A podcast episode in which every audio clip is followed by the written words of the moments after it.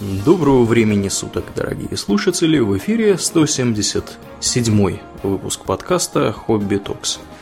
С вами его постоянные ведущие Домнин и Аурлия. Спасибо, Домнин. Чуть было не сказал 176 но потом сообразил, что это все-таки был прошлый выпуск. Да.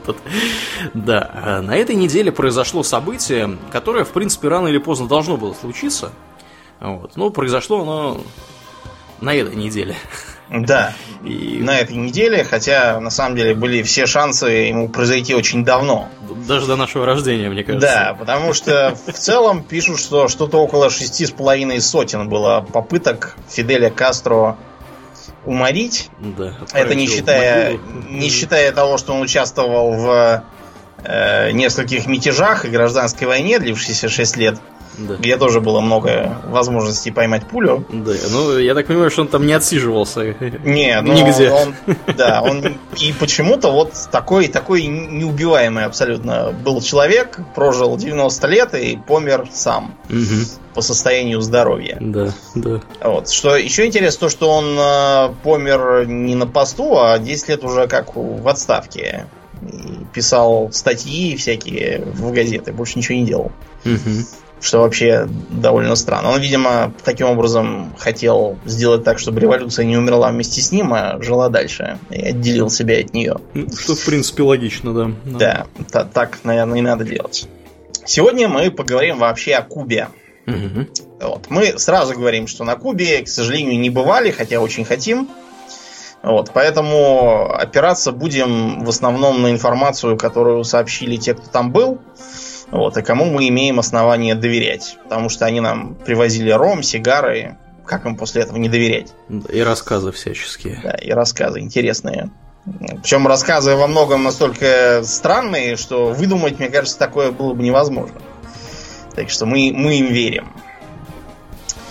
Где у нас Куба находится, Аурлиен? Куба находится у нас э, к югу от американских Соединенных Штатов, к востоку от э, Мексики и к северу да. от Южной Америки. Это так называемые Большие Антильские острова.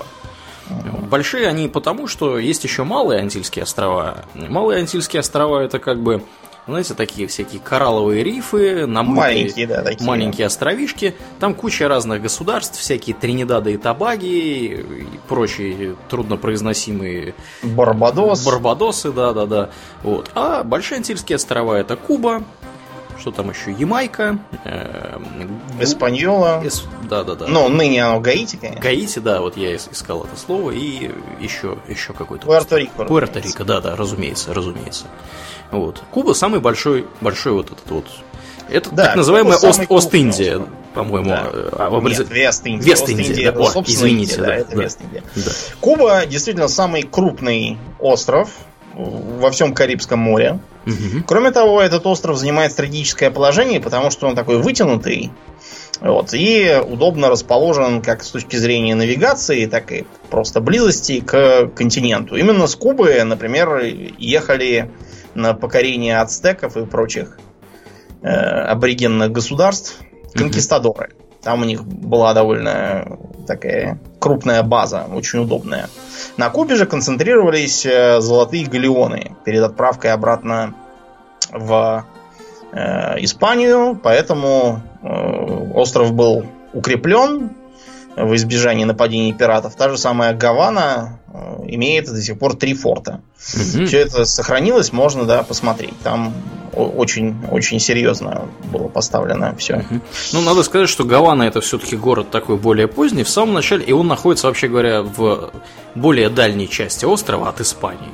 Да, в западной части. В западной части. В восточной части Сантьяго. первая столица была Сантьяго, да. Сантьяго де Куба, наверное, как-нибудь. Да, ну, дело просто в том, что и испанцы, они везде все называют Сантьяго. Угу.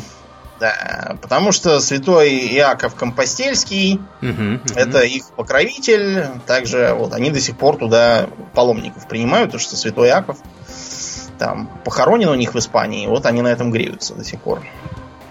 Да. Так что, да, на острове было аборигенное население. Индейцы из э, араваков, э, назывались Таино. Вот. э, Сейчас у населения Кубы есть там какой-то процент э, таиновских генов в крови, но сами таины давно истреблены. Вот. Они э, были покорены, согнаны частью в концлагеря, где они все перемерли от болезней и плохого обращения, а частью убежали в горы, и там тоже постепенно кто-то вымер, кто-то влился во всякие поселения. Вот так, так эти таину и повывелись. Да, в общем, испанцы не церемонились во всех латиноамериканских странах. Куда бы они ни приехали, все там начинали мереть пачками. И, в общем, аборигенное население быстро начинало таять на глазах, разбегаться. Вот. При этом, что интересно, до сих пор на некоторых Карибских островах, на том же самом Пуэрто-Рико, там есть э, какое-то движение типа Таино. Да? Честно говоря, какое отношение они имеют к Таино, это очень сомнительное. Я думаю, там Вот, какие-нибудь но- одна 365 Да, вот, ну, в общем, они там что-то возбухают, красят все морды, какие-то демонстрации устраивают. Чего хотят, непонятно, но все толкуют, что они якобы Таино.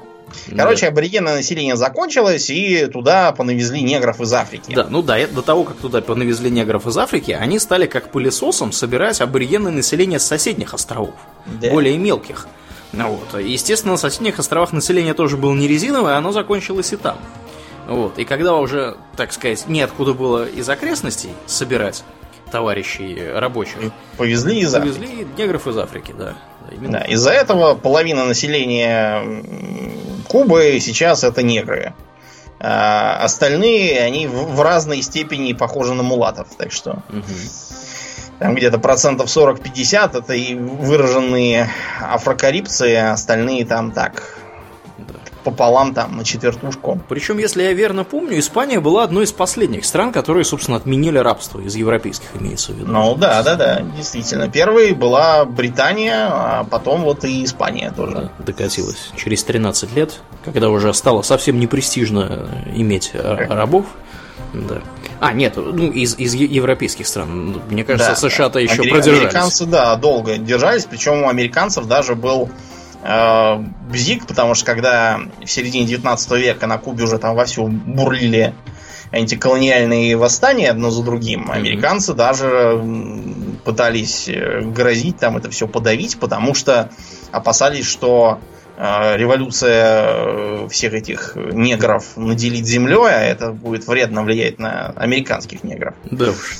вводить им в соблазн, так сказать. Тем более, что там от Кубы до побережья Флориды, по-моему, не больше Да. 180 километров. Совсем рукой На, подать. на радость э, движению, э, как там они, Бальсеро, Бальсаро, короче, п- пл- плота- плотогонов, которые на плотах сейчас уплывают с Кубы в Гавану. Да, да, да, да, Не да. Гавану, извините, во Флориду. Во Флориду. А вот все эти негры, они там, разумеется, не бездельничали, а выращивали сахарный тростник, Табачина. вот, а, да, табачину и немножко еще кофе. Мгм.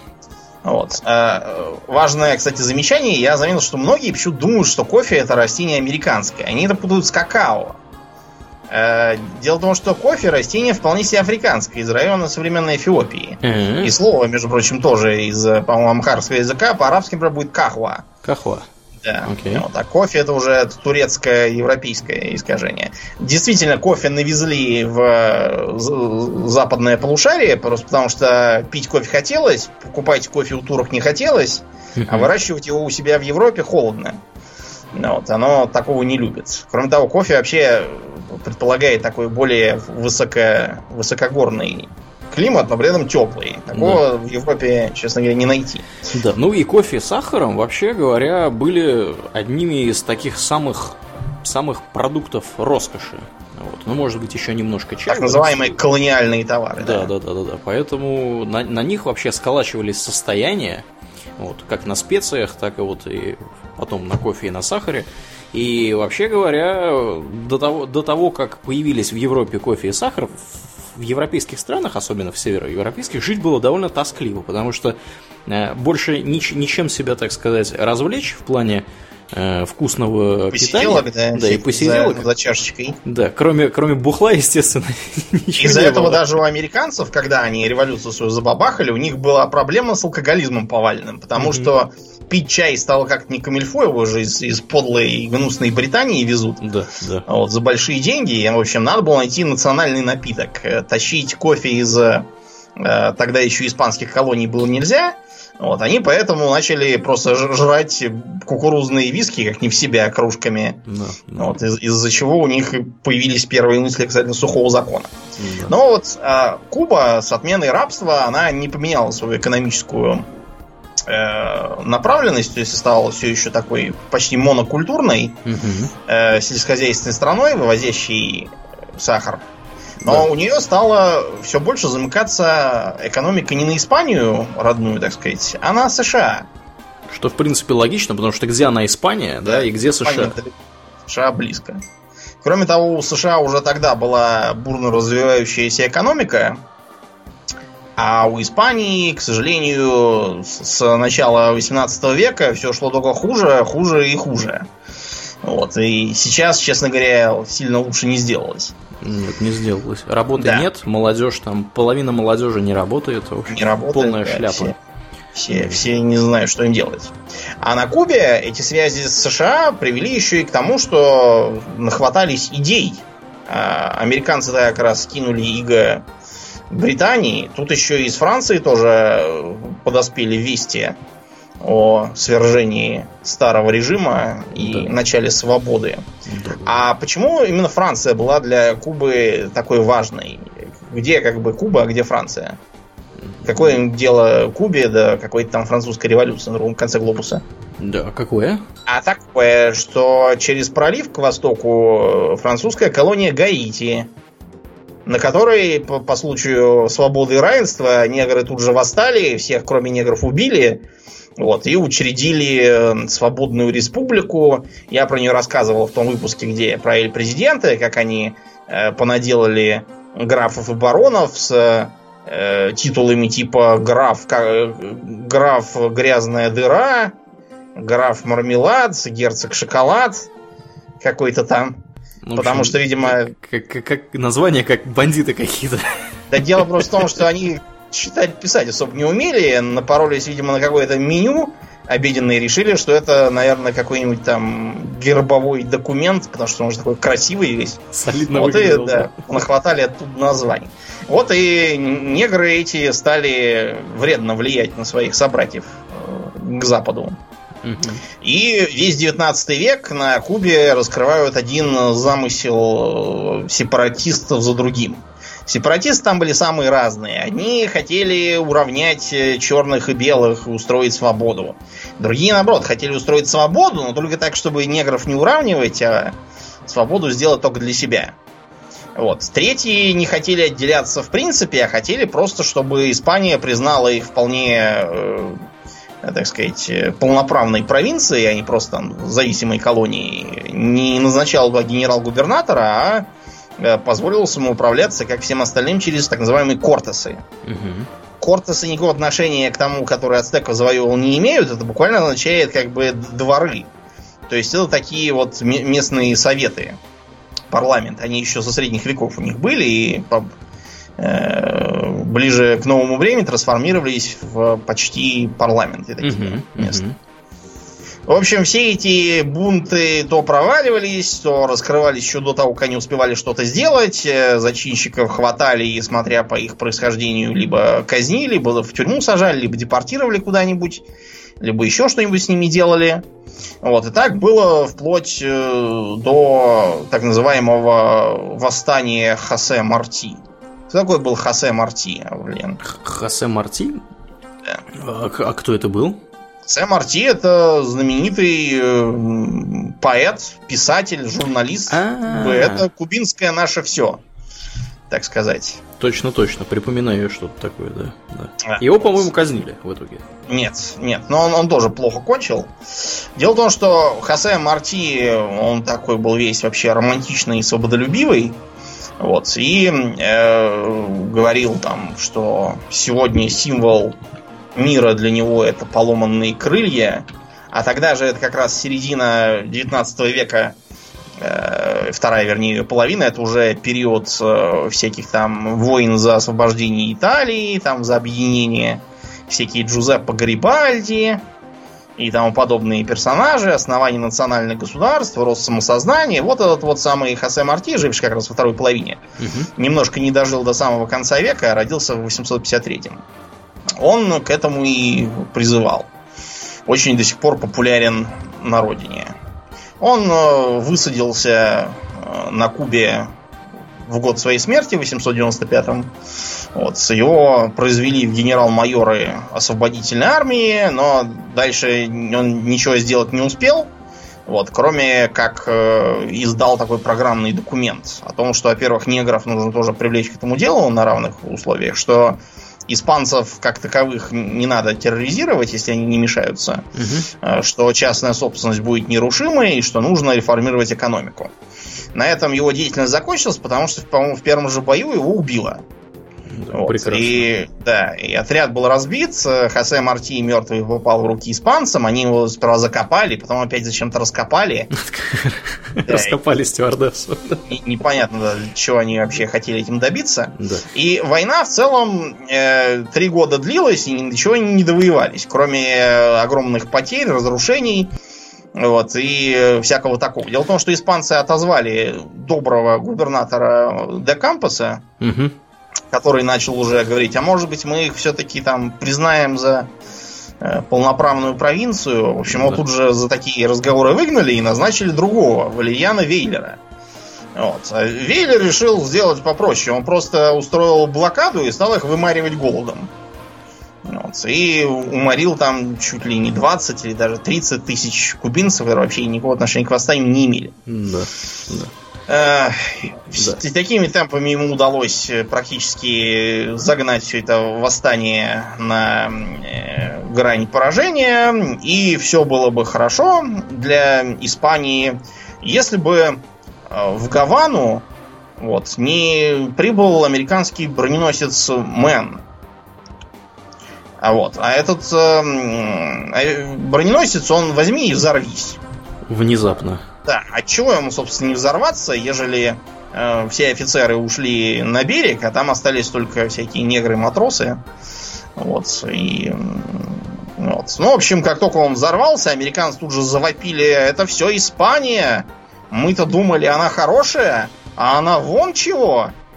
И началась испано-американская война. Дело просто в том, что э, американцы как раз тогда начали задумываться о том, чтобы распространить свое влияние на государства Южной Америки и вообще на всякие государства в окрестностях. Угу. И обратили внимание, что испанцы стали подавлять восстание сразу и на Кубе, и э, на Филиппинах, и решили, что настал подходящий момент. Так что американцы любезно помогли э, обоим островам э, с победой над испанцами и учредили там свои генерал-губернаторства.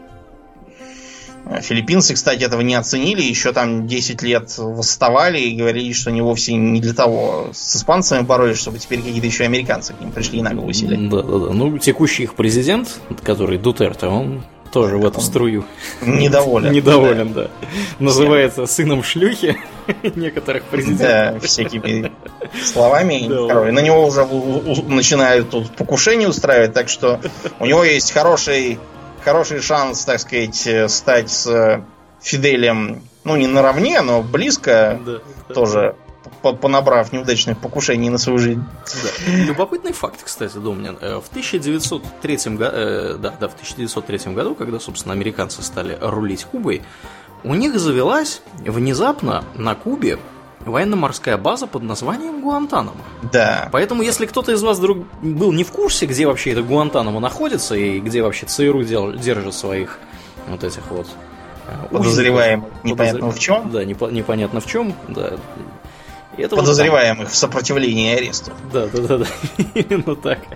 То их держат на Кубе. Э, и держали их на Кубе все время. Э, то есть, ну, я имею в виду, база это была там, собственно, она там так и да, находится. Кубинцы, последние сто лет. Кубинцы, собственно, после того, как произошло то, что произо... о чем мы поговорим чуть позже, они э, пытались американцев выпереть оттуда, но американцы никуда не делись. Ну, сказали, что вы знаете, вообще-то мы у вас ее бессрочно арендуем. Вот, пожалуйста. Да, и пока ее выпереть никак не удается. Не удается, да. да. Такой вот странный получается эм, парадокс. Мгм. В общем, на Кубе установилась э, республика. Но республика это была не вполне полноправной, потому что американцы э, приняли так называемую поправку Платта. Вообще-то поправка Платта, почему она так называется? Не договор там какой-нибудь Платта, не соглашение Платта, а это такой чисто американский внутренний закон, который почему-то при этом э, определял то, как Куба должна жить и что делать. Мгм. Проще говоря, э, эта поправка превращала Кубу фактически протекторат, такой, как, например, сейчас Пуэрто-Рико или Коста-Рика. Да, да. Вот. э, Она узаконила ту собственность, которую американцы там успели нахватать в процессе отвоевания острова Конечно, испанцев. да. Конечно. Ну и запретила Гаване пускать всех остальных туда к себе, не, не Америку. Э, Короче говоря, губернатор американский уехал домой, вместо него эту же самую фактически роль стал играть американский посол. Значит, э, Республика Куба сохраняла все ту же э, такую э, придаточную роль к Америке, то есть ничего э, без ведома американцев не делала, э, во всем подчинялась э, их экономическим интересам, возила туда всякий сахар, Мгм. вот, и, и больше ничего и не делала. Э, Первым президентом был какой-то Томас Пальма, который в основном тоже э, просто э, американские интересы обслуживал. Вот, и чье президентство как раз и закончилось основанием базы Гуантанамо. Вот. э, После э, нескольких кризисов и мятежей к власти пришел э, президент Херардо Мачадо. Такой э, солидный дядька с крупным носом, в очочках, э, ветеран войны за независимость, и в 924-м он победил на выборах под лозунгами либерализма и демократизации. Э, К сожалению, оказалось, что Мачадо как-то странно эту демократизацию себе представлял. Это как же?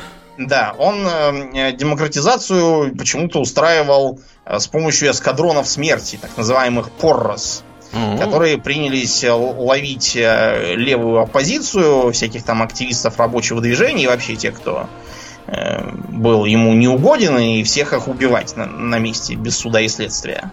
это- прекрасная демократизация. Да, за такую демократизацию Мачадо стали обзывать президентом тысячи убийств. Вот, и э, почему-то ослом с когтями. Почему ослом, непонятно. Я знаю, что э, жившего по соседству в Доминиканской республике президента Трухилью у себя дома называли козлом.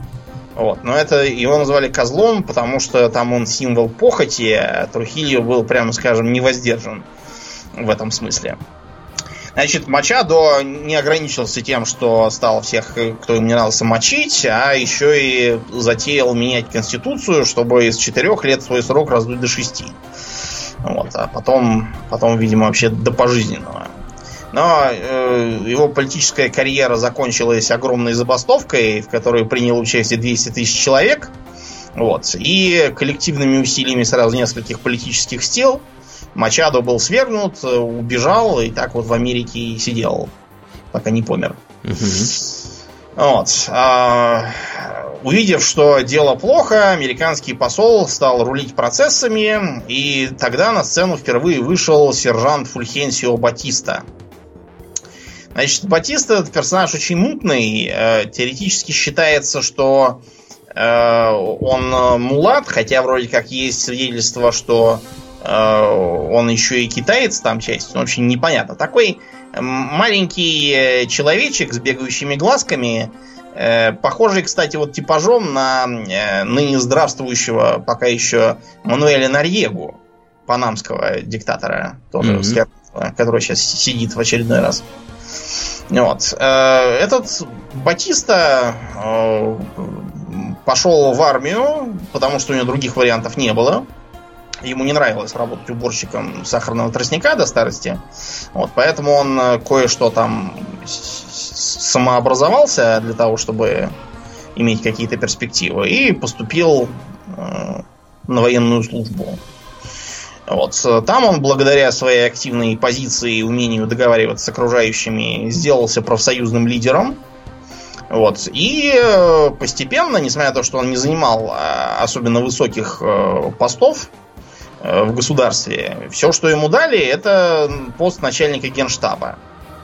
Вот, после того, как Мачаду прогнали. Тем не менее, Батиста начал постепенно сосредотачивать в своих руках реальную власть на президентском э, в президентском кресле сидел профессор Рамон Грау, вот, с которым, кстати, Батиста потом всю жизнь конкурировал, вот, который пытался проводить всякие прогрессивные реформы и э, противостоять попыткам Батиста тянуть на себя одеяло. Вот, но Грау недолго процарствовал, всего три месяца, а дальше его разбудил слуга, и подал ему записку от Батиста, где было написано «Теперь я правительство, пошел вон».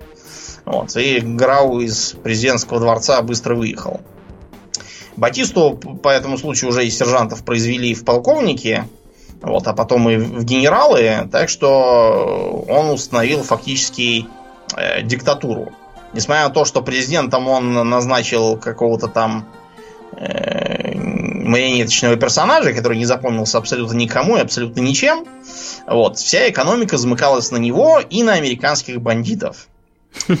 Прекрасно. Потому что, да, э, Батиста, видимо, на почве общности интересов задружился с такими господами, как Ми Ирландский и Чарли Лучиано. Да, о которых мы уже рассказывали. Да, мы их уже неоднократно упоминали.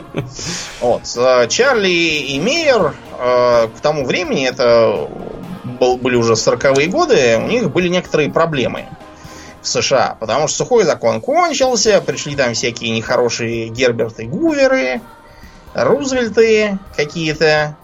Э, их давнего коллегу по опасному бизнесу уже на свете не было. Речь идет про Аль Капоне. Он как раз посидел-посидел, вышел больной и помер. Здоровье совершенно подорвал. Алькатрасом. Так вот, ни Ланскому, ни Лучану не улыбалась идея самим заехать в Алькатрас, так что они решили попробовать развивать бизнес в каком-нибудь э, безопасном офшоре, да. Да, офшоре, таком с марионеточным приятным правителем. Вот. Так что бандиты были в большом почете. Э, они понастроили там гостиницы, казино. Причем понастроили, и если бы, допустим, они из своего кармана достали деньги и построили, так это даже им надо было бы спасибо сказать. Но они делали не это. Это им просто из госбюджета Кубы выдали долгосрочный льготный кредит. Вот. И они на кубинские же деньги построили сами себе там отели и казино.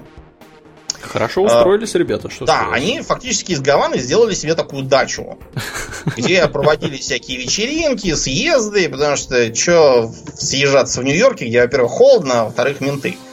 Гораздо лучше съезжаться в приятном и теплом климате Гаваны, где такой милый Батиста ни, ни с чем не спорит, не возражает, никаких там налогов не дерет, вопросов не задает. Вот. И они там устраивали всякие симпозиумы, принимали решения. Например, вот Бакси Сигеля гасить было решено именно там. Э, если вы помните, в художественном фильме «Крестный отец 2» там вот э, Майкл Королеоне тоже на Кубе присутствует. Он угу. таким вот так это отражено там. Э, кроме того, у бандитов там были все условия для незаконного бизнеса, типа той же самой проституции. Э, были созданы специальные э, отряды, которые ездили по сельской местности, ловили симпатичных кубинок и помещали их в бордели. Вот. Кубинок надо было много, потому что они в этих борделях долго не жили.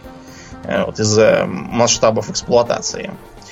Разумеется, Батиста на этом, так сказать, в накладе не оставался. Ему понадарили всяких полезных и ценных подарков. Например, в музее революции можно посмотреть на золотой, золотой телефон. Телефон такой, да. Сделан действительно из, из, из золота, видимо, из какого-то. Или ну, он, по, он, по, он, по мне кажется, не весь, не весь золотой. Трубка, я, судя по фоткам, трубку у него уже начинает облизать. Какое-то плохое золото они впарили Батисте. Да. Бессовестные бандиты.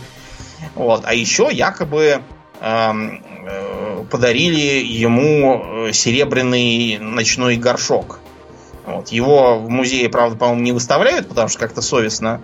Вот. Но вроде как такое было. И получается, помнишь, у Грибоедова в «Горе от ума» там был какой-то дядя Максим Петрович, Мгм. который не то на серебре, на золоте едал. Да-да-да. да. Ну, а вот Батиста мог не то в серебро, не то в золото гадить. Да, э, э, любопытный факт. Дело в том, что в музее революции не так много этих предметов, потому что Батиста, когда его прогнали из Кубы, он Да. большую часть золотовалютных запасов Прикарманил, да, увез и с собой. утащил. И что там оста- остатки какие-то, которые, видимо, он посчитал недостаточно ценными, Да, да, да. которые там не влезли на самолет. Мгм. Вот, все остальное он волок с собой вместе, по-моему, с госбюджетом. Э, К этому моменту началась э, Вторая мировая война. Э, Батиста стал всячески изображать э, большой антифашизм.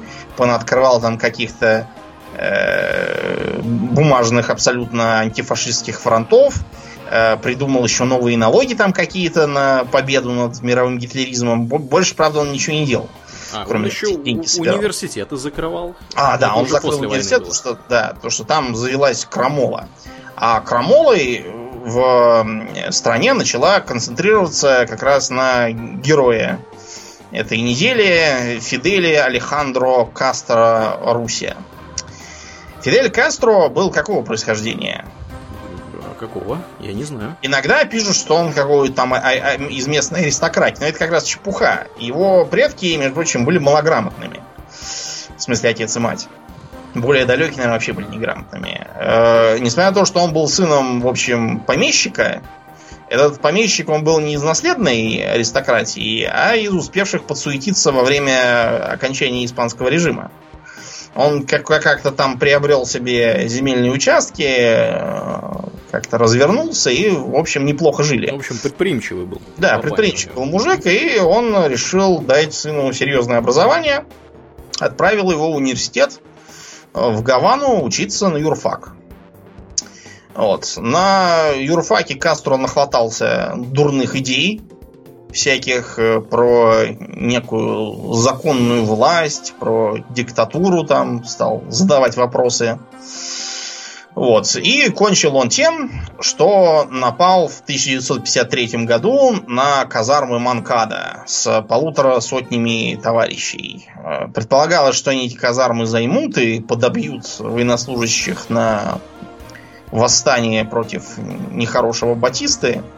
Он уже до этого успел опробовать более мирные способы. Например, э, подал э, иск в суд на этого Батисту и требовал его засудить за нарушение конституционных норм, подрыв демократического строя и прочие дела. Разумеется, этот иск тут же э, вот, отправился в корзину для бумаг. Вот, и Фидель напал на казармы Манкада. Э, Сам штурм кончился полной катастрофой, там почти всех убили. Фиделю и Раулю, его брату, повезло, их схватили и отдали под суд. В суде Кастро, э, наверное, впервые блеснул своей способностью толкать речи километровой длины. Многочасовые. Да, многоч- Ну, та- там его, конечно, на много часов никто бы слушать не стал, поэтому он сказал сравнительно короткую речь и сказал, что ему плевать на все эти их приговоры, потому что история его оправдает. Посидев э, неполных два года, Кастро внезапно оказался на свободе. Э, Потому как, что... как это так, да? А вот э, объявили амнистию, хотя вообще-то его посадили на 15 лет. Вот, но его выпустили через неполных два, два года по амнистии. Кастро тут же заподозрил, что эта амнистия она такая, с двойным дном. Потому что вышел он по амнистии, а дальше его какие-то неустановленные лица зарежут в переулке, и все. И как бы Батиста ни при чем. Так что он немедленно собрал чемоданы и убежал в Мексику. Потому что в Мексике на тот момент тусовались практически все э, беглые революционеры и проигравшие политики со всего континента. Там он э, с братом познакомился, например, с одним аргентинским доктором, которого звали Эрнесто Гевара де ла Серна. Но сами они его называли по кличке. Звали его Че. Знаешь, почему Че? Почему че? Но Че это такое аргентинское словцо, которое означает что-то типа нашего ну. Вот, оно ничего не значит, но аргентинцы его постоянно употребляют. Из-за этого чеканья Они его и назвали Че Геварой.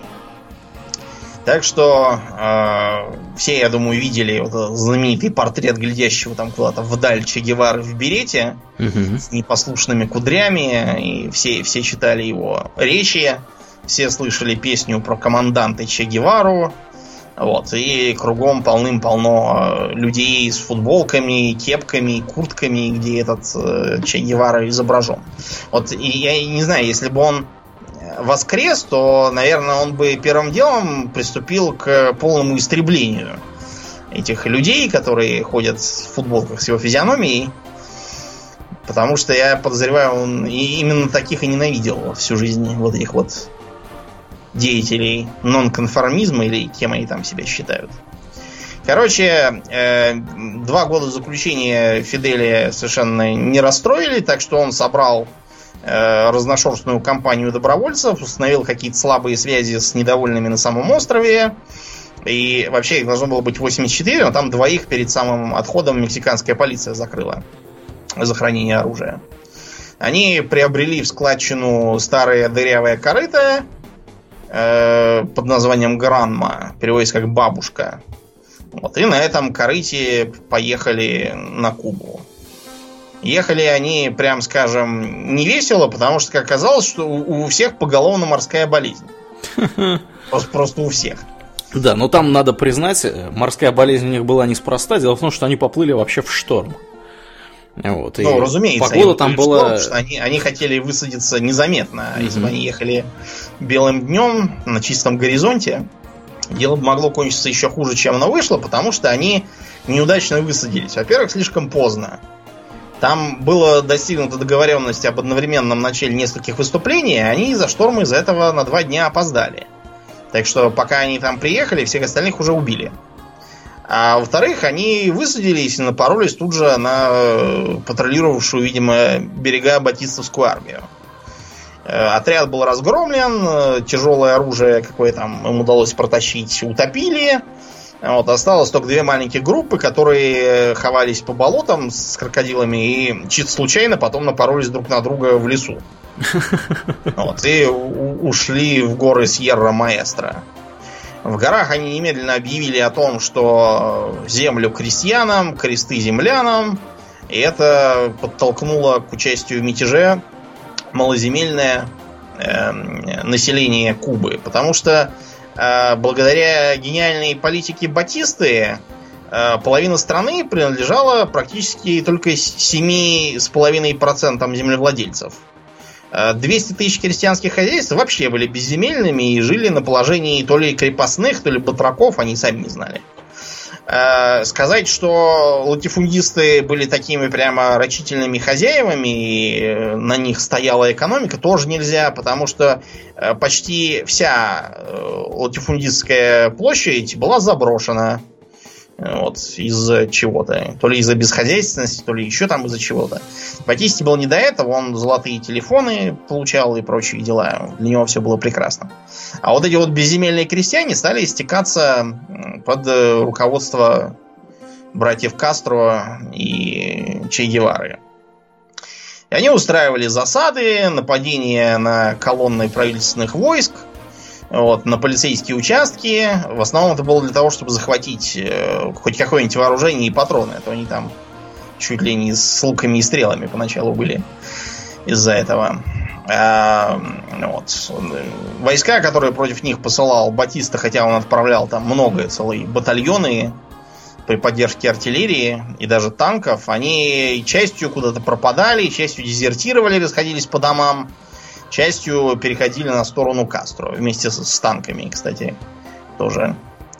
Так что через 6 лет такой войны, к 1959 году, генералы сказали Батисте, что сопротивление дальше, видимо, бесполезно. И надо собирать манатки. Причем сказали они ему это на Новый год, 31 декабря. Да, такой вот новогодний подарочек. Так что Батиста собрал вещи, вот э, своего брата, Мейер Оланский, кстати, он тоже там был, видимо, Новый год праздновать приехал. Э, государственную казну, сел в самолет и улетел в Доминиканскую республику к Трухилью. Э, что интересно, эти генералы, которые с ним летели, они ему сказали так, мы теперь еще в изгнании, так что президента у нас нету, у нас фактически все равные собратья-генералы. Так что неплохо было бы вот эти вот деньги, которые вы утащили, поделить на всех. Догадываешься, что им сказал э, Батиста? Отказался? Да, он сказал, какие деньги? Вы, кажется, спрашиваете про какие-то деньги? Вот, и генералы на него разобиделись, даже грозили его убить, но, в общем, что-то так у них и не вышло. Ничего, Батиста помер самостоятельно, улетев в Португалию и сидев там у Салазара с деньгами, с этими. А что сделал Фидель, когда вошел победоносно в главе воинской колонны, другую колонну вел Гевара? Что он сделал после того, как вошел в Гавану? Сжег американский флаг? Я не знаю. Нет, он, между прочим, с американцами поначалу был очень корректен. Он э, старался их не бесить, там установить какие-то контакты с американским посольством. И вообще он поначалу даже ни, ни на какие властные позиции вроде как вслух не претендовал. Говорил, что его ничего не интересует, э, его интересует только, чтобы Батисты не было, а он уедет к себе там на дачу, где жил с родителями, и будет заниматься частной адвокатской практикой.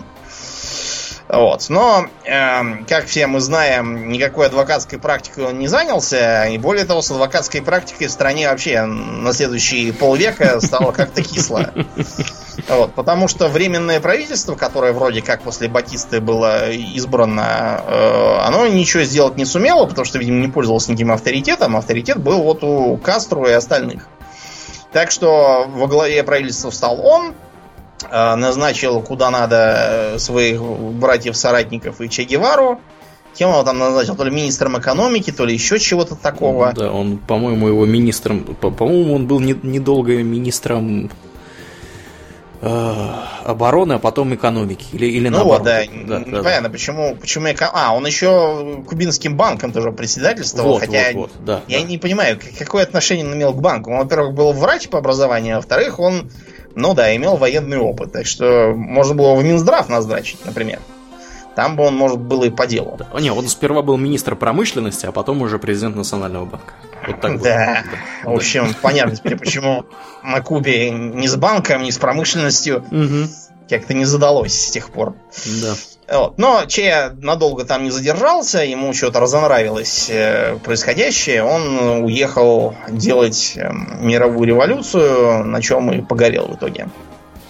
А Куба, между прочим, первый международный визит нанесла вовсе не в СССР, как можно было подумать, а в США. В, в американские штаты, да. Да, да, да. Фидель поехал, чтобы как президент, э, видимо, встретиться с президентом Эйзенхауэра. Но Эйзенхауэр с ним встречаться не стал, видимо, рассудить, что это буду всякими банановыми царьками встречаться, их пятачок на пучок, и каждую неделю все какие-то новые.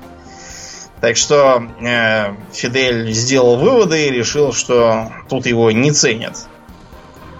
Э, поскольку надо было исполнять обещания, национализировали землю, ну как, не национализировали, и просто латифундии отобрали у помещиков и распределили э, между безземельными и малоземельными крестьянами.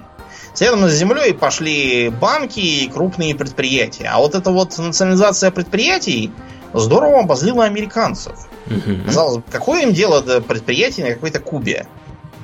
Пусть национализируют, Почему они восстали против этого? Ну, американские предприятия это были. Ну да, потому что так вышло, что американские тресты, типа того же сахарного треста, вот, они контролировали 70% экономики. Причем не какие-то там 70%, а э, практически всю промышленность, э, весь тогдашний хай-тек, типа э, электростанций, телефонов, телеграфов, угу. э, почти всю нефтепереработку и нефтепотребление, кстати, тоже Э, в общем, получалось, что это как бы их э, фактически территория. А тут какой-то тут Фидель начинает все это а, отбирать э, в собственность Банановой республики. Да. Они решили побомбить немножко Гавану. И даже побомбили. Был да. там такой эпизод. Вот. Но как бы кубинцы не оценили этого. И я так понимаю, что Кастро пользовался таким солидным авторитетом у публики. Да, несмотря на то, что э, американцы много раз его пытались подорвать разными способами. Но, в общем, Кастро поехал в, в СССР, вот, и э, стал жаловаться, что вот зажимают народную демократию. Угу. Вот, сказал, что, мол, э, мы близки коммунистам. Через несколько лет э, партию 26 июля, э, во главе которой он пришел к власти, переименовали в коммунистическую партию, сделанную причем по образцу КПСС. Угу. С ЦК, там, с первым секретарем, которому, разумеется, избрали э, самого Кастро. Вот, и вообще реформировал в том числе и органы, так сказать, светской власти. Тоже у них был госсовет. Вот у нас там был, как он там назывался, Верховный совет, вот, а у этих госсовет. А американцы, разумеется, не оставили дело просто так, но нападать в открытую они не хотели. Угу. И из-за этого они профинансировали так называемую э, операцию в заливе Качинос, или же в заливе свиней. Они собрали примерно полторы тысячи кубинских иммигрантов, да. которые были чем-то недовольны и вообще свалили с Кубы. Назвали все это бригадой 2506, я не знаю почему. Вот. И вооружили их и, собственно, отправили, отправили на Кубу для того, чтобы, так сказать, свергнуть Фиделя и вообще там навести уже порядок в конце-то концов, сколько можно да. терпеть. Все, все, все обратно вернуть. Да, да, да. И чем же, чем же все это закончилось-то, думаю? Ну, во-первых, оказалось, что ставка э, Вашингтона на то, что как только прибудут эти самые эмигранты Э, все вдруг восстанут и сбросят этого Кастро, совершенно не оправдались. Никто не восстал, а у Кастро оказался полный контроль над вооруженными силами, вот, с помощью которых он и подавил это выступление. Сыграло свою роль также то, что э, бригада 2506 высадилась очень неудачно, угробила корабль с тяжелым вооружением, вот, и завязла там где-то в болотах. Приблизительно так же, как э, э, когда-то сам Фидель высаживался. Вот. Так что высадка не удалась. Фидель вместо этого нарастил свой политический капитал. И, кстати, это предъявлял Советскому Союзу, говорил, вот видите, я тут как сражаюсь с империализмом. Смотрите, как я его побеждаю. Да, и даже его побеждаю. При этом э, Советский Союз, разумеется, открыл поставки нефти, вооружений, военных советников, э, стал принимать кубинских студентов для обучения в университетах. Угу. Вот. А кроме того, стал закупать у Кубы сахар. Потому что как бы больше удевать было некуда, американцы объявили эмбарго, которое до сих пор действует, и даже американцам не позволяется туда частным порядком ездить. Да, то, туда позволяется ездить, насколько мне известно, только американцам кубинского происхождения. Э, тратить им там нельзя больше определенной установленной суммы денег в сутки, там порядка полутора сотен баксов в сутки. Родственникам нельзя оставлять больше полутора тысяч долларов за приезд. И вообще до прихода администрации Обамы который сделал некоторые послабления, э, ездить они могли туда раз в три года, эти люди, чтобы родственников повидать. Теперь можно ездить им раз в год. И Но, более того, да. даже в этом году туда круизный лайнер поехал не из США. Быть. Это вообще немыслимые дела какие-то. Немыслимые, да, послабления. Вот. Так что, да, такие вот дела. Ну, Советский Союз-то тоже же ведь имел интерес, помимо сахара, правда? Да. Дело в том, что э, как-то раз товарищ Хрущев, э, отдыхающий в Крыму, угу. обратил свое внимание на то, что его там могут вполне разбомбить ядерными ракетами американцы. Разбомбить их, его с ракетных э, баз в Турции. Да. Причем время подлета, по некоторым данным, до Москвы даже, не то что до Крыма, этих ракет составляло порядка 10 минут. То есть, сами понимаете, отреагировать очень сложно на такой удар. Вот, и как бы это абсолютно неприемлемо. Вот. А так что, что да. Хрущев да. решил э, нанести симметричный, так сказать, э, удар и э, разместить ракеты средней давности и дальности на Кубе, чтобы у американцев тоже была под боком ракетная база с временем подлета, которое было ну как ну совершенно э, невозможно никак упредить их и так далее. Принято считать, что вообще все это было задумано для того, чтобы заставить, так сказать, наших заокеанских партнеров немножко э, поумерить, поумерить аппетиты. Да. Вот, потому что как бы ситуация была следующая. У Советского Союза было порядка 500 ядерных зарядов на тот момент. Это, напоминаю, 62 год. А у американцев ядерных зарядов было в, полта... в 15 раз больше. Даже не в полтора раз, в 15 раз больше. То есть э, ракеты стояли в Италии, ракеты стояли в Турции, ракеты стояли... Где они там еще у них стояли? Еще где-то стояли. Третья была страна.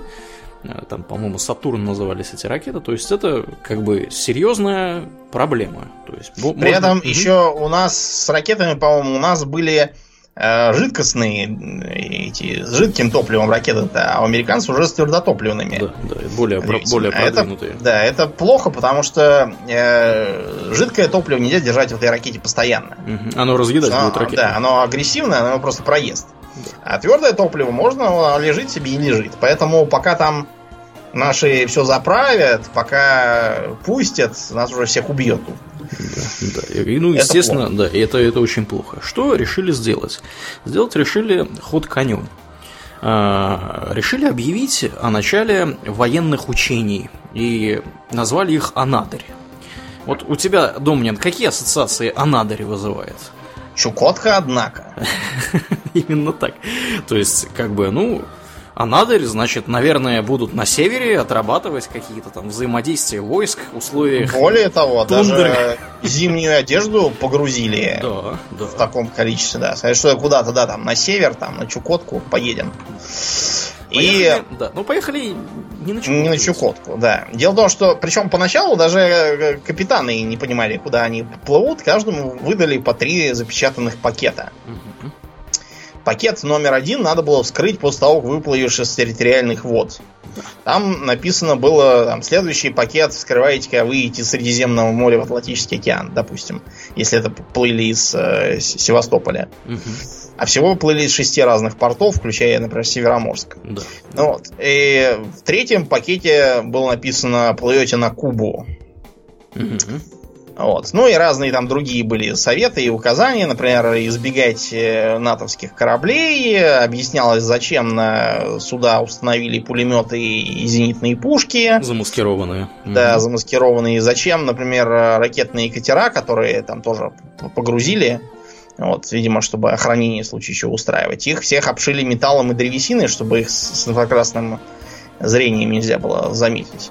В общем, до туда пока ехали, все работало нормально. Да, да, да. Ну, естественно, ЦРУ насторожилась и вообще все эти АНБ и прочие спецслужбы. Первым делом, кстати, насторожилась даже не ЦРУ, а ФРГшные спецслужбы. ФРГшные спецслужбы? Да, потому что ФРГшные спецслужбы стали смотреть, значит, вот у нас из Балтийского моря выплывают куда-то русские. А, ни в один европейский порт они не заходят. А куда они, куда-то они деваются. Спрашивается, что и за, куда и зачем они везут. Видимо, не в Европу, а либо в Азию, либо в Америку. Угу. Поскольку в Азии вроде как ничего не делается, а в Америке США. Вот они и маякнули ЦРУшникам, что, мол, ждите. Да, да, да. Да, ну и, собственно, ЦРУшники, они тоже мух особо не ловили в том, а, с января по середину примерно лета 62 года они обнаружили, что как бы внезапно в кубинские порты стало приходить порядка 14 сухогрузов в месяц. В августе того же года их стало в два раза больше, а в сентябре их стало в три раза больше. И вот тут вот э, ЦРУшники, собственно, так сказать... Забеспокоились. Забеспокоились. Забеспокоились. Еще беспокойство их усилилось, когда 29 августа 1962 года они с самолета разведчика У-2 обнаружили внезапно пусковые установки С-75 собственно. Наши почему-то думали, что на Кубе прям такие пальмовые рощи, где можно спрятать ядерные ракеты. С чего-то вдруг. Не-не, даже, даже не ядерные ракеты. С-75 это, это зенитная ракета, это противовоздушная оборона. То есть, как бы внезапно, да, то есть летаем над Кубой, все нормально, внезапно обнаруживаем позиции противовоздушной обороны. Что они там делают, да? Вопрос. Да. То есть в голове начинают появляться нехорошие мысли. Вот. Э, потом, 9 сентября того же года, то есть это было в конце августа, в сентябре, китайцы из своего С-75 сбивают американский У-2 над своей территорией. И из-за этого с 18 сентября по, 9, по 13 октября все полеты У-2 приостанавливаются. То есть, что происходит, непонятно. То есть, как бы, почему сбили, вот, и вместо У-2 посылали сверхзвуковые истребители F-100, F-104. Вот. 5 сентября того же года американцы внезапно обнаружили, что помимо того, что там есть противовоздушная оборона, там еще и появились МиГ-21. 28 сентября они обнаружили бомбардировщик Ил-28. Вот. То есть, дальше хуже, да, Домнин? Да. Вот. 27 сентября, ну, американцы еще как бы не в курсе, да, полностью того, что происходит, но Конгресс США уже, как бы, совместной резолюцией номер 230 дает право президенту американских штатов в случае чего использовать силу против Кубы, то есть вооруженные силы.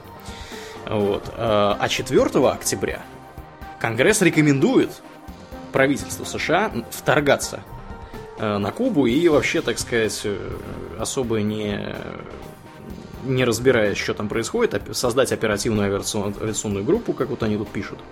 Вот. Э, кроме того, в октябре же стало известно, что на Кубе появились ракеты «Луна», Думнин, а что это вообще за ракеты? Мы знаем, я вот что-то не очень, не очень в курсе, что это за ракеты. Ракеты Луна? Да, да, да. Ну, это, мне кажется, тактические ракеты.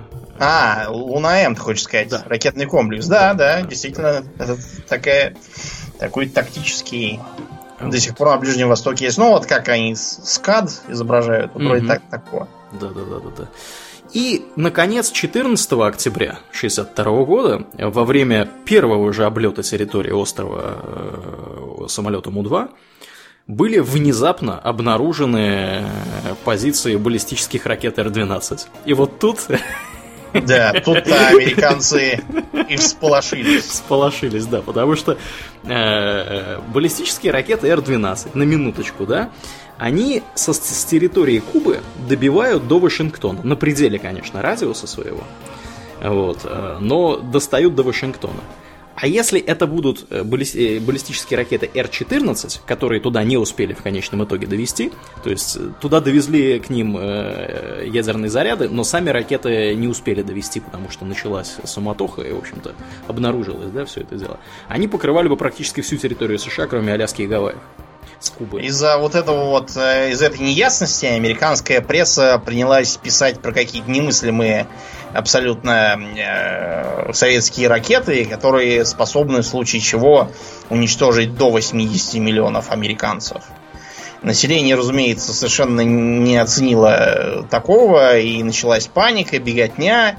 Э, обитатели Флориды и Луизианы стали уезжать куда-нибудь на север подальше. Народ стал строить бункеры копать да, в да, массовом да. порядке.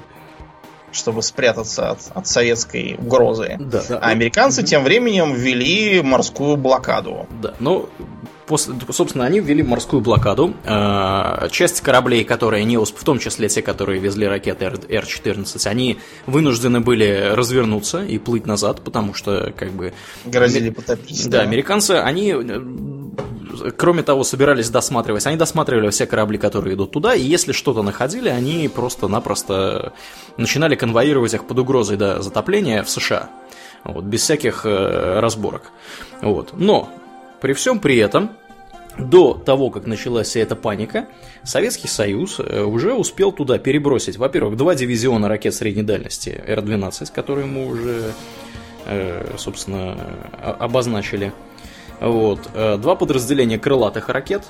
Э, я не вижу, правда, информации, каких именно. Четыре мотострелковых полка, целых четыре мотострелковых полка, друзья. Два танковых батальона, 40 истребителей МиГ-21, 6 учебно-тренировочных самолетов МиГ-15, 42 бомбардировщика Ил-28 и, ну, и ЗРК С-75, которые там стояли по всему острову.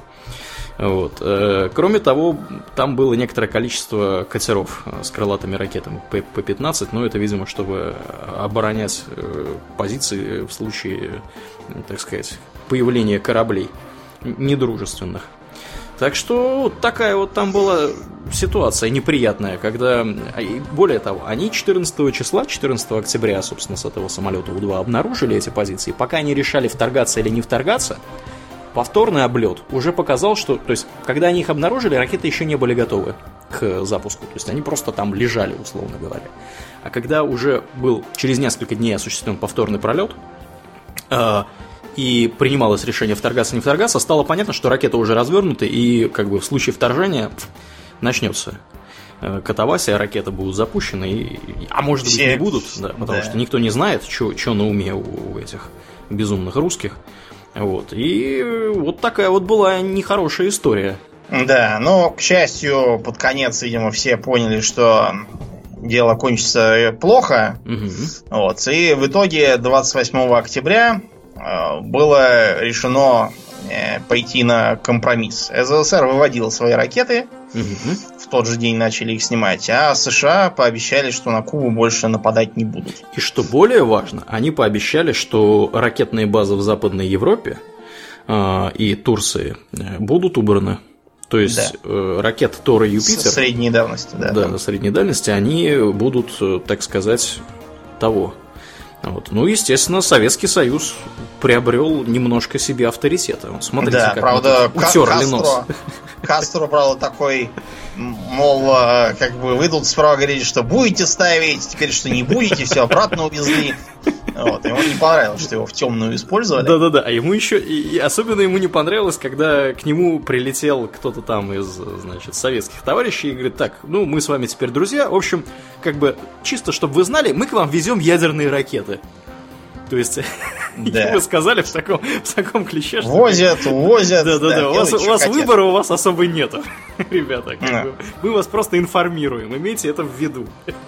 Но то, что э, США перестали пытаться в открытую напасть на Кубу, вот, не, не отменяло того факта, что самого Кастро постоянно пытались уморить. Значит, и Кастро каким-то совершенно феерическим путем все время от этого ускользал. Э, Мы уже упоминали несколько способов, которым его пытались убить. Они э, то, например, когда он ездил в Чили к Сальвадору Альенде, э, поставили двух снайперов. Вот. Так вот, одного из снайперов переехала машина, а у другого почему-то приключился аппендицит, он слег, и, в общем, ничего не вышло. Какая-то мистика полнейшая. Его попытались взорвать, потому что там ч- 4 тонны взрывчатки расположили на пути э, следования его кортежа, но там почему-то из-за сырости проржавел детонатор, и ничего не вышло. Тогда решили сделать следующим образом. Когда Кастро домой полетит из Чили, он э, полетит транзитом через Лиму. А Вот. э, И там они ему в аэропорту устроили засаду. Набрали наемников из каких-то местных правофланговых бандитов. Вот. Они его должны были убить, когда он сойдет с самолета. В общем, Фидель решил, что что-то ему не хочется в Лиму и велел лететь э, попрямее домой и улетел совершенно не туда. Э, Они пытались э, его любовницу бывшую использовать, э, Мариту Лоренс, втолковывая, значит, ей, что Фидель это антихрист, что он там ее когда-то вынудил сделать аборт, то да сё, и дали ей э, капсулы с ядом, э, чтобы она, значит, провезла и ему там куда-нибудь подсыпала в ром. А везла она их в тюбике зубной пасты. Но они там почему-то пришли в негодность, когда она стала их оттуда вы- выковыривать, оказалось, что ничего там нету. Она обернулась, увидела, что еще и Фидель стоит и смотрит на того, как она вытаскивает капсулу с ядом. Вот, в общем, э, Фидель вместо того, чтобы сказать что-нибудь вроде «Что, Марита, помогли тебе твои янки?» Я тебя полюбил, я тебя и убью. Вот, он вместо этого решил э, сыграть тонкий психологический гамбит э, и такой сказал, мол, и ты, и ты, Брут, так сказать, и ты, Марита, ну все, мне теперь незачем больше жить. Вот, бери пистолет и застрели меня. И Марита такая, о нет, как, как что я наделала? Как я могла? В общем, не удалось. Убийством Марита быстренько, без шума выгнали из страны, потом она померла, Фидель не поехал на похороны, потому что решил, что там его тоже будет кто-нибудь ждать. Вот, в общем, чего только не придумывали. То в ботинки ему подсыпать э, чего-то там соли талли, чтобы у него борода повылезла, Да, да, да. то в рубке, где он должен был речь читать, распылить ЛСД, чтобы он какую-нибудь чепуху начал нести на публику и таким образом э, потерял авторитет, то раздувать через религиозные слои населения и местную католическую церковь, вот в стране коммунизм, при этом католи- католицизм, католикоммунизм. Мгм. Э, Вот, а раздувать, что это, мол, конец света приходит из Фиделя Кастро, что он там какой-то зверь о семи головах, какие-то там голограммы предлагалось пускать. Вот. И э, даже вроде как хотели сбросить листовки, где писали, что э, за голову чекиста будут платить 5000 долларов, за э, партийного чиновника 100 тысяч долларов, а за Кастро только 2 цента, чтобы, мол, показать, как американцам на него наплевать. В общем, ничего из этого всего не вышло. Последняя попытка была где-то в 2000 году. Его вот а, пытались взорвать, и опять ничего не взорвалось. Какой-то заколдованный этот Кастро, просто. Да, да. неуязвимый. Вообще, конечно, изобретательности ЦРУшников можно только ну, позавидовать. Знаете, Но справедливости ради Кастро, если бы он там э, нарушал технику безопасности, разгуливал и все такое, это было бы еще понятно. Но он такой довольно параноидальный чувак. Э, я уже упоминал, что он когда эм, э, где-то в чужих местах обедает, он просто называет э, число рандомное какое-то своим людям, они выходят на улицу, идут куда глаза глядят и отсчитывают рестораны. Вот когда досчитают до рандомного числа, они там быстро покупают еду и бегут к Фиделю с ней. Э, Потому что таким образом получится, что надо отравить абсолютно все рестораны в округе, и все перемрут вместе с Кастро. Только вот если так его можно убить. Ну, в общем, теперь еще Кастро с нами нет, а Куба есть. Э, Да. Давай про современную Кубу в завершении поговорим, расскажем то, что мы слышали и видели из всяких репортажей, и роликов и фоток Мгм. тех, кто ездил. Значит, э, Куба место совершенно замечательное с туристической точки зрения, и все бы было замечательно еще больше, если бы она была к нам поближе. Как назло, она близко к злым Соединенным Штатам, вот, а к нам далеко, лететь на 12 часов. Я вот как-то раз был в Карибском море неподалеку, и лететь туда пришлось очень долго. Сперва надо 3 часа лететь до Лондона, Мгм. там пересаживаться на другой самолет и лететь еще 9 часов. Ух ты. Да, это дело такое. Причем, когда мы садились, там то ли самолет был старый, то ли еще что. Факт тот, что он начал издавать какой-то громкий треск из крыши. И я серьезно боялся, что сейчас все развалится, и никаких богам я не увижу. Вот, так что э, Куба из-за этого для нас далеко, а вот, например, для Канады, из которой можно ездить, там никакого эмбарго нету на туризм, из Канады она считается за такой местный Египет. Как бы. Мгм. То есть э, такой близкий, такой уже, уже почти не за границей. То есть, как у нас говорили, курица не птица, Болгария не за Да, граница. да, да, да. Вот, примерно так получается и у канадцев. Потом канадцев на острове дофига. Еще говорят, что очень много китайцев, китайского бизнеса, и вот эти вот все флажки и футболки с, с, э, Че Гевары, они в основном имеют надпись Made in China. То есть их, их, э, китайцы шьют, везут их к кубинцам, продают, а кубинцы их перепродают. Э, Кстати, что до продажи? Как называется э, валюта Кубы? Что, у них песо какой-нибудь, нет? У них, у них не одно песо, у них целых два песо. Два У песо? них есть просто песо. Оно, я так понимаю, выглядит как черно-белая бумажка. А есть у них какое-то конвертируемое песо, которое в 25 раз дороже, и которое можно менять на иностранную валюту. Так вот, местное население, оно использует обычные песо. А вот эти вот конвертируемые, сокращенно КУК, эти куки используют туристы. Э, Местное население говорит, что вот на эти самые обычные песы можно в государственных магазинах что-то там иметь, какой-то минимум, лечиться в больницах и ездить на автобусе. Вот. Ну и питаться там всякими бутербродами. Вот. А все остальное, оно требует, я так понимаю, этих куков. Ну, то есть, примерно как у нас в Советском Союзе было, где всю валюту надо было сдавать, Да, березка. да, березка. А э, те, кто ехал за границу и должны были поэтому валюту получить на выезде, Мгм. они там делали что? Они питались э, черт знает чем там на презентациях на каких-то. А все для того, чтобы эту валюту сохранить и купить на нее джинсы там или еще какую-нибудь такую же драгоценную с точки зрения позднесоветских граждан вещь. Видеомагнитофон. Да, да, да, да. Вот, и потом продать его за безумные деньги. А те, кто ездил там по внешторгу или по МИДу, те получали какие-то боны за эту валюту, когда домой приезжали. И на эти боны можно было пойти в березки и прочее и купить там тоже всякие хорошие вещи. Колбасу копченую. Мгм. Вот в эпоху дефицита все это было важно. Ты, кстати, знаешь, что э, в 80-м году, когда у нас была Олимпиада, дефицит победили. Победили? В Олимпиаде конкретно? Ну, я В имею в виду в Москве, да, где была.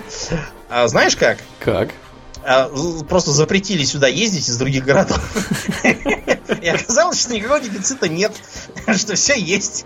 Да, да. Вот. Ну, на самом деле, как бы, да, история с- смех смехом, а у нас из Твери, из тогда Калинина были так называемые, я не знаю, какие, колбасные, электрички. Да, народ ездил за колбасой в Москву. Что такое? Зелененькая с красной полосочкой и пахнет колбасой. Да, да, да, электричка в Калинин.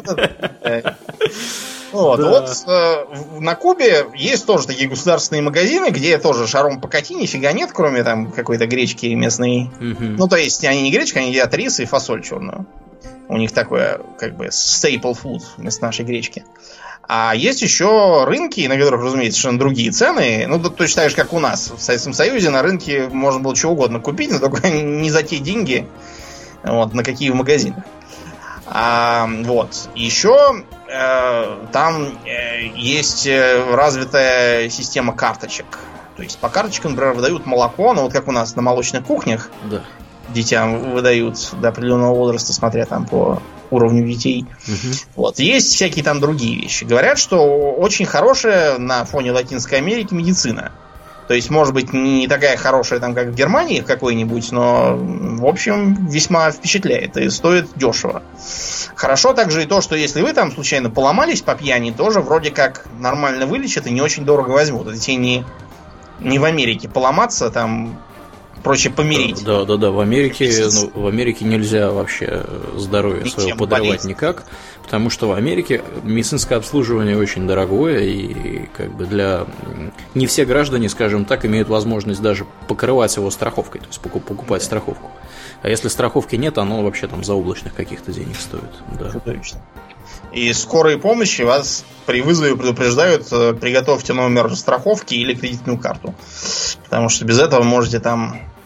Сейчас при Обаме, правда, велели всех обслуживать сразу, но потом вам все равно пришлют счет. Как вы будете Мгм. платить, это просто. Да. Ну, а вот на Кубе там все, все это есть, и даже ездят лечиться из соседних стран. Вот, и я даже одно время по работе какие-то наводил контакты, может быть, там из Москвы возить. Вот, мне кажется, что невыгодно бы вышло. Ну, в общем, э, на Кубе в, целом все остальное такое. же. То есть такое все как бы э, а- обшарпанное, бедненькое, но при этом такой прям нищеты, как в каких-нибудь фавелах. Вот, в, в Бразилии там или еще где нету. Это тебе не Гватемала, вот, и не Сальвадор.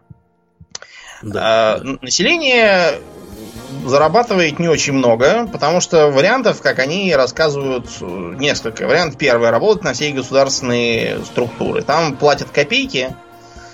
Вот. Хватает на минимальную жизнь, плюс там на всякие бесплатные выдачи и раздачи. Вариант номер два. Э, Сдача квартир туристам. Это называется касса партикуль... Короче, частная, частный дом. Э, Кассы эти сдаются за цветные куки и обкладываются налогом в этих же куках, довольно высоким. И тем не менее, сдача недвижимости для туристов это невероятно по местным меркам выгодный бизнес. И даже многие, у которых нет возможности ничего сдавать, те прямо говорят, вот буржуи развелись тут. Сдают квартиры и живут, ничего не делают, сволочи. Недовольны этим. А все остальные занимаются тем, что всячески крутится вокруг туристов. То есть, э, э, например, если вы хотите сфотографировать кубинца, то фотографируйте, только с вас за это деньги пытаются взять. Тут можно, конечно, понять э, людей, потому что если ты сидишь в центре туристической зоны всю жизнь, и вокруг тебя постоянно шляют столпы с фотоаппаратами, они тебя задерут к началу второй недели, начнешь с них брать деньги. Э, деньги берутся просто за фотографирование, а также за э, фотографирование или участие в разных там мероприятиях. То есть э, в той же Гаване, допустим, постоянно устраиваются какие-то непонятные пляски, ужимки и прыжки. А вот. Пляски эти демонстративно ведутся рядом с туристами, после чего подбегают с шапкой там или еще с чем и требуют денег за за то, что ты посмотрел на эти пляски, которых ты не звал, а которых тебе сами пришли зачем-то, и тебя что-то просят. А, кроме того, периодически на людей туристского вида набегают ушлые персонажи и начинают им предлагать girls cooking cigars. Что надо делать с этими персонажами? Бить их в морду. Не надо никого бить, но надо, надо их игнорировать, потому что никакие girls вам там не нужны, и то, что они вам впарят под видом сигар, это не сигары. И, разумеется, тот э, кокаин, который они вам дадут, это зубной порошок. В лучшем случае. Или стиральный. Можете им зубы почистить или там одежду постирать. Прекрасно. А настоящий кокаин вы там никогда не найдете. Почему? Потому что за него, мне кажется, сразу убивают там без... Ну, без там, да, там за 25 лет посадят, никаких там Пабло Эскобаров нет и быть не может. Никакого кокаина на острове нету. Хотя Колумбия может... не так уж и далеко. Да. Ну, то есть, может, там кто-то в кармане что-то и привозит, но такого, чтобы на улицах покупать в развес, такого нет и не предвидится никогда. Вот. Потом развиты всякие ремесла. Причем ремесла эти, ну, по, по плетению всяких веников каких-то, э, вот, э, шитью флажков и прочего, они на самом деле основной задачей имеют не продажу наплетенных веников, а взятие денег с тех, кто будет приходить и фотографировать э, процесс народного промысла, так сказать. А в остальном кубинцы говорят, народ потрясающе открытый и дружелюбный, тут же начинают с тобой общаться, ты сам за 2-3 дня выучиваешь какой-то дикий англо-испано-русский суржик, вот, и начинаешь на нем с ними прекрасно взаимодействовать. Вот. Потом э, они э, очень любят русских и тут же начинают говорить, что, мол, русские кубинцы амигос навек. Вот, и все такое. Так что без стеснения можете говорить, что вы русские. В остальном они в народах не очень разбираются. Ходит анекдот, что мужик приехал в кепке с надписью «Колумбия». Ну, вот эти так. куртки делал, шапки да, и прочее. Да, да, да. И все почему-то думали, что он колумбиец. Из-за этого думаю, ну, раз написано, значит, колумбиец. Вот и все. А, есть э, проблема проституции. Ну, то есть она еще при Батисте была, причем это была скорее не проблема, а как бы жизнь просто такая была до половины острова. А когда Фидель пришел, он этих проституток всех э, запретил и переустроил их всех таксистками. Вот. Сейчас таксисты никакой проституцией не занимаются, а проститутки отдельные, хотя за это теоретически там что-то могут посадить в концлагере местный на лесоповал там какой-то загнать. Вот, на самом деле все процветает. При этом, э, если вы девочка, и к вам подкатывают симпатичные какие-нибудь мулаты, шоколаты, то вы рискуете тоже нарваться на то, что они потом скажут, так, ну давай-ка с тебя 50 или там 100 куков Потому что оно как бы там правенство полов и все такое. А эм, э, Еще э, говорят, что часто пытаются прокинуть пьяных. То есть, когда человек, охренев от дешевизны коктейлей и рома, начинает все жрать как не в себя, а утром просыпается, оказывается, что он без денег. У, у, у него их отняли, его ограбили, обокрали? Нет. Просто он э, по доброте душевной купил симпатичный синьерите телевизор. Единственный, наверное, на весь район. Вот, так что аккуратнее там будьте. На, напиться в хламину при такой жаре и влажности, кстати, проще, чем у нас тут сидя на морозе. Потому что у нас, сидя на морозе, пьешь и вроде как спать хочется, а там наоборот. Э, начинает кровь играть, хочется деятельности, гульбы, вот, и рискуете прогуляться за трусов. Да. Э, э, что еще? Из странного там нет окон. То есть окна есть, а стекол в окнах нету. Вот, например, у меня какой там уже третий, по-моему, год стоят пластиковые окна. До этого у меня стояли окна деревянные. Я те времена теперь вспоминаю с ужасом, потому что постоянно было слышно бибиканье, езду машин, стучание э, мусорными баками, когда мусор забирают. Я живу на четвертом этаже, если я жил на первом, я вообще повесился. Голуби стучат в окно. Просят С голубями еды. все еще хуже. Дело в том, что соседей сверху, я не знаю, я убью их, наверное, когда-нибудь за это. У них есть э, полотенцесушилка, которая там на, на улице висит. Угу. А, вот, а на эту сушилку очень любят налетать голуби и там сидеть. И голуби тут же загаживают мне все окно. Надо, не знаю, жалобу написать. Короче говоря, на Кубе ничего подобного нет, потому что окна все без стекол. Э, это потому, что, во-первых, э, тепло, во-вторых, как бы воровать все равно нечего, и забираться в окна никому не надо, достаточно просто зайти в двери, они точно такие же открытые, все настежь. Но они хотя бы есть. Они хотя бы есть.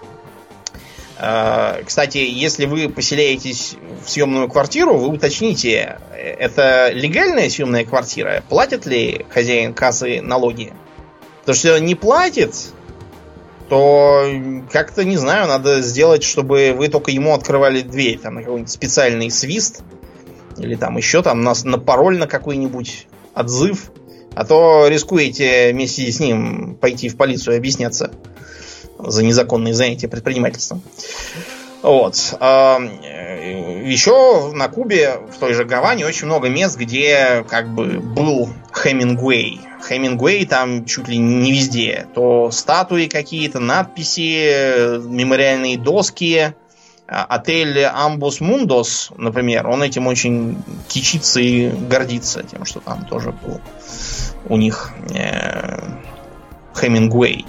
У нас вот в окрестностях Кремля постоянно то Сталин, то Ленин, то еще там кто-то пиво пьет и за деньги с туристами фоткается. Uh-huh. А у них всякие Хемингуэй косплееры тоже изображают из себя там чего-то.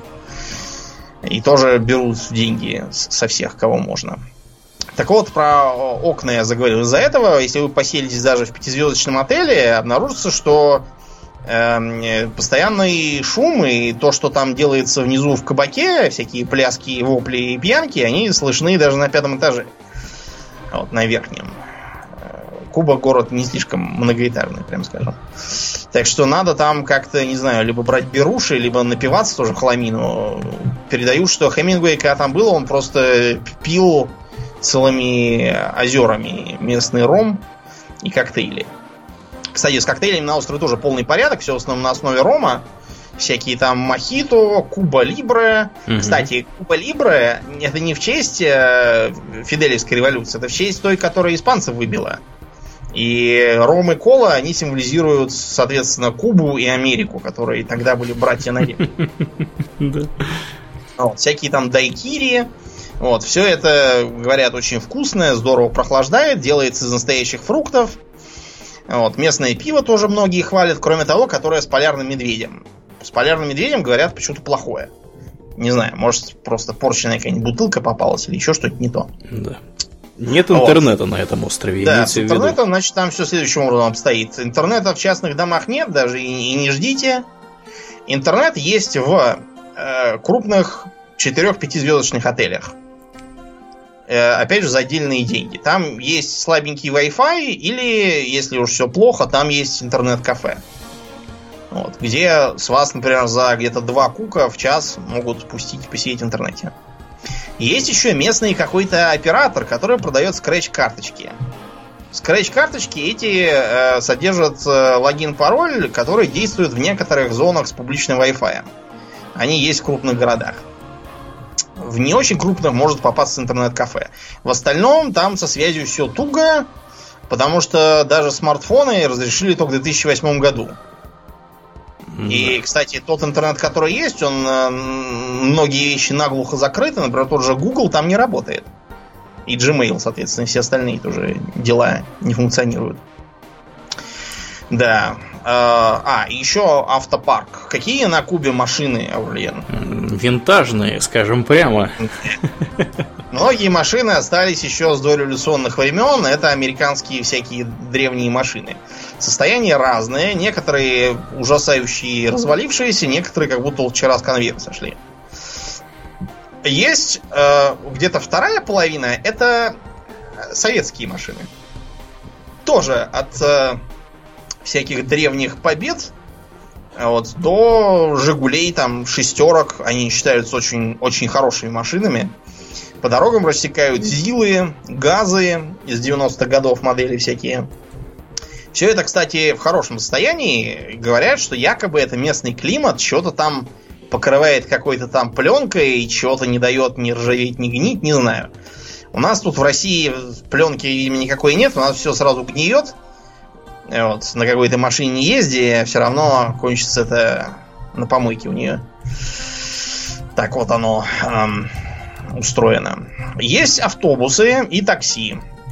Э, такси делятся на такие, на которых ездят местные, на такие, на которых ездят туристы, они более дорогие. Автобус, соответственно, тоже.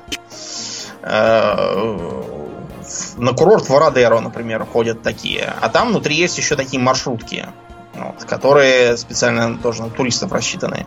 Но вообще-то в Вородеро все на туристов рассчитаны, и говорят, что якобы туда даже стараются никого просто так не пускать из местных, если они там не живут и не работают. Да, ну и что еще? Не фотографируйте военных, всякие воинские части и прочие военные дела. Полицейские фотографировать, судя по количеству фоток симпатичных полицаек в интернете, можно и даже нужно. А вот э, военных нельзя. Запрещают, отбирают, и можно до неприятностей, честно говоря, достукаться, говорят. Такая вот э, интересная страна. Мне из этой страны как-то раз привезли ром. И ты знаешь, как понять, что ром действительно кубинский? А те, тем, что он называется не рам, там, и не ром, а рон. Рон? Ну да, как, как рыжий придурочный друг Гарри Поттера. Э, дело в том, что когда, я так понимаю, что это вопрос торговой марки, когда америкосы оттуда все ушли, вот, они увезли всякие Кэптон Морганы и прочие Бакарди оттуда как торговые марки. Местным пришлось даже название исчислять. Вот у меня была бутылка с надписью именно Рон. Я из нее тут же а, отпил стаканчик, и мы с привезшим пошли на улицу пьяные от этого рома и курили там кубинские сигары. Замечательная вещь. Ручной скрутки. Я просто, просто обрадовался. А потом эту бутылку мне реквизировали мои предки, потому что мне было, по-моему, лет 17. И поставили ее шкафчик под стекло, чтобы я не выпил ничего. Я, разумеется, потом все это перелил в другую посуду, а туда налил воды, и, по-моему, так до сих пор эта бутылка там и стоит. Да. И этот ром я понес в университет. У меня вот фляжка есть рядом как раз. В ней тоже сейчас ром, правда, не кубинский, а Кэптон Морган другого, к сожалению, в округе не нашел. Я понес этот ромб, чтобы попробовали товарищи в университете. Товарищи у меня распили полфляжки. А, вот, остальное я отдалил апельсиновым соком из пакетика, положил в карман. Потом наступает четвертая пара. Это арабский язык. А четвертая пара это уже как бы поздний день, душный маленький класс. Башка болит, ничего не понимаю, думаю, так, надо слегка поправиться, чтобы голова прошла. Поправился, помогло. Еще посидел, все опять заболел. Еще раз поправиться. В общем, дальше я обнаружил, что я сижу на занятии в университете страшно пьяный. И что меня сейчас спросят, а я только запою «Хаста съем». Или что, что там про Че Гевару да, поют. И, и более того, ты сидишь не в своем университете, да? Нет, нет, это был мой именно. Если я сидел в каком-то чужом университете, там это было как раз не проблема. Там бы я сразу же запел э, и, и ушел с песнями оттуда. А я сидел в своем и на арабском языке. Я думал, вот меня сейчас спросят, меня то ли мне повезло, мне не спросили, то ли профессорша посмотрела, да он же пьяный в хлам, ну его связываться еще с ним. Так что я спокойно, тихо досидел до конца, потом подождал, пока все уйдут, и так по стеночке уполз из института домой. За, забористая, прям скажем, штука этот ром. Не зря пираты его пили. Не повторяйте это дома, друзья. Ну, в смысле, в университете. Да, Трюки вообще... выполнены профессионалами. Профессиональным домнином, да, за которым можно ходить с камерой и снимать э, комический сериал. Когда Ре- реалити-шоу, да, да, да. Да. Пьяный домнин я найду. Да. Ну, вот такая вот история. Мы, к сожалению, лично не бывали, впечатления рассказать не можем, но если вдруг нас туда занесет, вы узнаете об этом первыми. Да, да, будем на этом закругляться. Я напоминаю, что вы слушали 177 выпуск подкаста Хобби Токс. С вами были его постоянные ведущие Домнин и Ауралия. Спасибо, Домнин. Всего хорошего, друзья. Пока.